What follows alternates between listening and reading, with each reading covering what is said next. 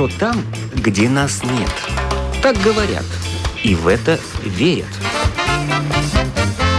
Мифы и рифы заграничной жизни в программе «Как вам там?».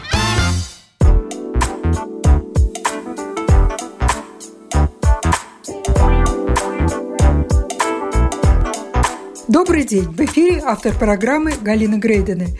Сегодня у нас будут две совершенно разные эмигрантские истории. Первая о молодой девушке из Риги, которая поехала на работу в Ирландию и там соблазнилась на предложение фиктивного брака. Что из этого вышло, рассказывает ее мама Валентина. Зачем ваша дочка поехала в Ирландию изначально?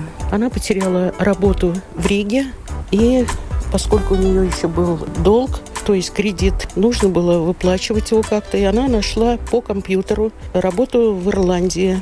Какую? Какой-то ресторан, похож на наш Макдональдс. Название я не знаю, но пища там вот индийская, то есть какой-то индийский ресторан. Видимо, было просто объявление, что предлагается работа в Ирландии. И потом был телефон, она по нему позвонила и встретилась с человеком, который объяснил, в чем заключается ее работа, что работа хорошая, что люди там, те, которых он уже знает, и что никакого риска нет. Но это все на словах. Она уехала уехала в Ирландию со своей подругой, потому что у него якобы было два места в этом индийском ресторане. Потом она позвонила и сказала, что все хорошо, что их в аэропорту встретили и отвезли сразу на место жительства. Выделили по комнате обеим в разных местах, правда, потому что у подруги работа была в другом подобном ресторане. Но там был свой другой хозяин, тоже индус. И для начала девочки были довольны. Зарабатывали они там хорошо, раза в три больше, чем зарабатывали бы в Латвии.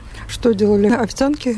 Нет, ну как, они ничего особенного ведь не умели. Это была кухонная работа. Посуду они... мыть? Нет, не посуду мыть, а подготавливать для поваров овощи, мясо. Кухонная работница. Вдруг однажды в их выходной попросил один из хозяев этих двух подруг прийти вместе и предложили им обеим вступить с ними в фиктивный брак, объяснив, что это очень выгодно обеим сторонам, потому что у девочек будут деньги, а их мужья получат, ну, как постоянное место жительства в Ирландии, потому что девочки граждане Латвии, то есть евросоюзовские, ну, они заключили эти браки. То есть девочки согласились сразу? Девочки согласились, потому что они не видели в этом ничего особенного. Большие ли деньги предлагали, вы заплатили ли сразу? Вы знаете, они как-то вот скрывали обе. И когда уже вернулась э, в Латвию одна из них, одна и до сих пор там в Ирландии, она сказала, что сумма была значительная. Ну, не То сказала, есть, какая? Не сказала, нет, не сказала. Угу. Я просто увидела по вещам, у нее появились красивые вещи, какие-то там золотые кольца, серьги. И потом регулярно он высылал каждый месяц ей определенную сумму денег. Она оттуда уехала? Да, она уехала оттуда буквально вот через полгода, испугавшись, потому что предполагалось, что брак будет фиктивным, а он стал ее домогаться буквально обещал отвезти ее в Индию, там, к маме. А, он пакистанец из Индии, да? Да, по-моему, даже из столицы, из Дели. Оба пакистанца, они, наверное, друзья там, может быть, даже родственники. И уже даже сделали они визу в Индию. Визу в Индию она делала в Латвии. Не знаю, может быть, дешевле.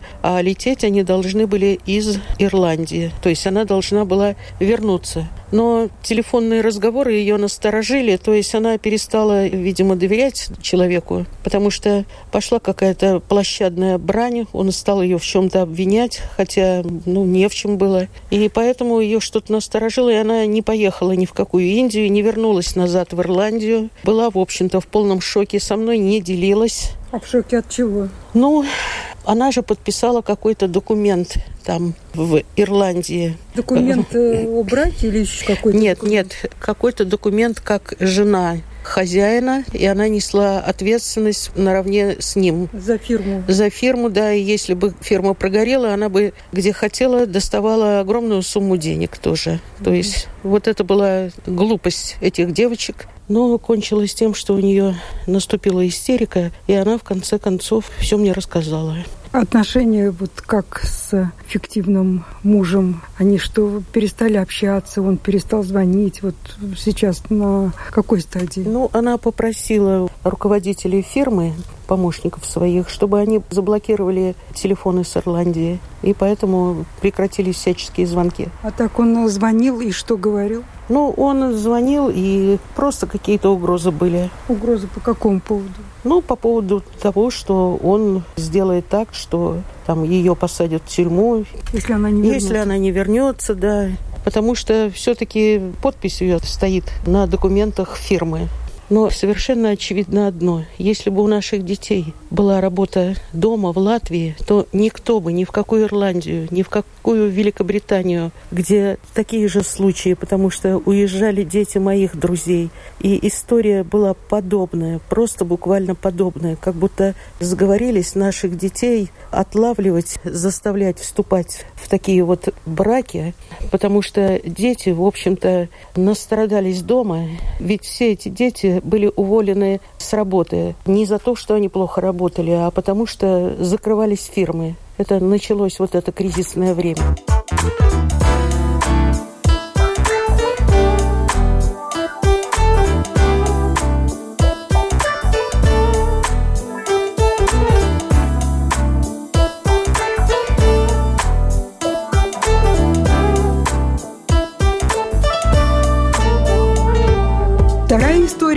Семье из Таджикистана, которая старается прижиться в Англии, в городе Лидс.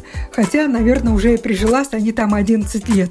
Жителей из бывших советских азиатских республик в Англии очень мало. Как известно, они все больше эмигрируют в Россию, где работают дворниками или строителями. Как же им живется в Англии, рассказывают Мадина и Диор. Вас как зовут? Мадина. Мадина, вы сколько живете в Англии? 11 лет. Работаете или с детьми сидите? Нет, я работаю. Работаете Да. где? В Сити Council. А вы откуда приехали? Мы из Таджикистана. Вы таджичка? Да. И муж тоже, это ваш муж? Да, тоже таджик. И как же вас занесло? Вы- Это же не страна Евросоюза. Нет, но я приезжала изначально в университете мастер дегри делать. Закончила, а потом осталась. Вас как зовут? Меня Диор зовут. Диор. Вы из Таджикистана, да? Да, да, я с Таджикистана. Я, живу здесь пять лет. Работу нашли? Работал, но по состоянию здоровья не могу работать со зрением. А как вы сюда попали вообще? Жена пригласила. А, она уже здесь была. Она, да, она уже живет здесь 11 лет. Она меня пригласила. То есть как пригласила? Свадьба. Только через свадьбу сюда попадает. Ну, Хорошо. я шучу, шучу. Брексит э, ну, повлиял как-то на вашу Брексит- жизнь? Нет, нет. Я думаю, может, это и к лучшему. Потому что Англия, если вы помните, начиная с 91 года, когда Маргарет Тэтчер здесь правила, Англия процветала. Она не зависела от Европы, потому что это самая богатая страна. Поэтому Брексит, может быть, это и лучший выход. А если вам скажут «до свидания»? Мне не скажут «до свидания» до тех пор, пока если я здесь не совершу что-либо, нарушающее закон Великобритании. Но так как я законопослушный гражданин, буду жить, пока не надоест. Сейчас э, у вас плохо со зрением, да, но вы, наверное, что-то получаете от государства, Да, да? я гражданин Великобритании, получаю помощь. Как вы успели стать гражданином? Я стал буквально за три с половиной года гражданином, но я попал под старое положение. Я попал в нужное место в нужный час, как А говорится. вообще у вас специальность какая?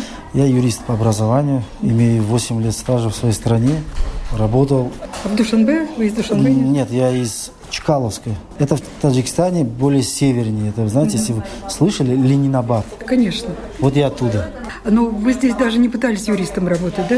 Вы знаете, чтобы юристом здесь работать, здесь специфические, английский он специфический, особенно юридические термины. Да. Так как И тем я- более в Йоркшире, наверное. Тем более в Йоркшире, да, это очень трудно.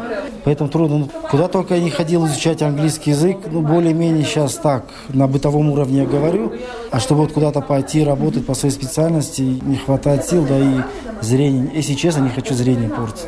Оно так у меня испортилось. Ну вот Поэтому. к вам вообще никаких претензий на улице, там, в транспорте Нет, не ощущают, ничего. Вы мне скажите, на кого я похож? На европейцев. На европейцев. Никто не скажет, что это Таджикистан. А если бы вы были мусульманской внешности, то... Ну, я есть мусульманин. Нет, хорошо, но если типично мусульманская Ну, внешность, то были бы проблемы. Не знаю, это все зависит от воспитания. Все корни, все проблемы идут, все вот эти бессмыслицы идут от воспитания. Если человек хорошо воспитан, из хорошей семьи, ему прививают с рождения толерантность, уважение ко всем религиозным конфессиям. Я считаю так, вот как мусульмане, чтобы вы знали, у мусульманина должно быть два образования. Это светское и мусульманское право, чтобы он знал ислам и канона. Потому что ислам – это дружественная религия и миролюбивая религия. А то, что остальное его искажают, это черти, это не люди. Я вам открыто заявляю. Вам здесь нравится? Если честно, погода очень угнетает. Она так быстро меняется. Когда солнышко на душе светло и ярко, а когда вот так пасмурно, постоянно это влияет. А кроме погоды, жизнь, деньги. Жизнь, деньги нормально, но что делать? Вот я сейчас за ребенком смотрю, еще два года надо смотреть, чтобы в школу они пошли, в садик. А потом я буду уже искать работу какую-нибудь. Потому что я скажу маленький секрет. Если вы находите временную работу, то вам государство не помогает. А если у вас постоянная работа, это хорошо. Вы независимы и стоите твердо на ногах. Временная раб- работа – это вред для бюджета, семейного бюджета. Это я на своем опыте убедился. К примеру, вы получаете бенефити поддержку на какое-то время. И когда вы находите работу, вы должны сообщить налоговой службе Великобритании. Она записывает, а потом через год вам предъявляет счет, мол, вы должны там 300 фунтов. А за что? А за тот период, который вы работали, у вас появляется доход. А так как у вас есть доход временный, не зависит, хоть в один-два дня поработали, налоговая служба Великобритании говорит, ты работал, будь любезен, оплати то, что мы тебе переплатили в виде помощи, в виде денежной дотации. Понимаете? Поэтому временная работа – это неприемлемо. А так как в Великобритании очень трудно найти работу постоянно, все работодатели перестраховываются, временную, временную работу, они преследуют свои цели. Берут, не понравился, ушел, другие пришли, не понравился, ушел, как конвейер. А постоянно работать, конечно, было бы хорошо. Я бы за постоянную работу. Я не боюсь работать. Я раньше работал 6 месяцев там на фабрике, чистил фрукты, внизу бетон, вода, плюс 4, очень холодно. Я оттуда просто убежал. Ну, как свое будущее видите? И вы знаете, работы? туманно, я пока еще не знаю. Я пока не знаю. Ну, может быть, что-то и получится. Но сейчас первым делом мне надо на ноги детей поднять. Сколько детей? Два. Один в следующем году пойдет в школу, а второй через два года тоже в школу пойдет. Вот тогда я уже буду искать работу. А сейчас я ищу волонтерскую работу в какой-то организации, чтобы опыту набраться. А как наберусь опыту, потом буду, думаю, искать работу. И английский у меня поднимется во время общения с британцами.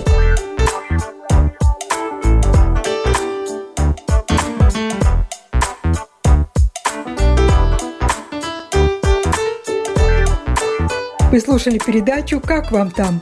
Повтор слушайте в воскресенье в 13.30. Передачу теперь можно слушать и в подкасте.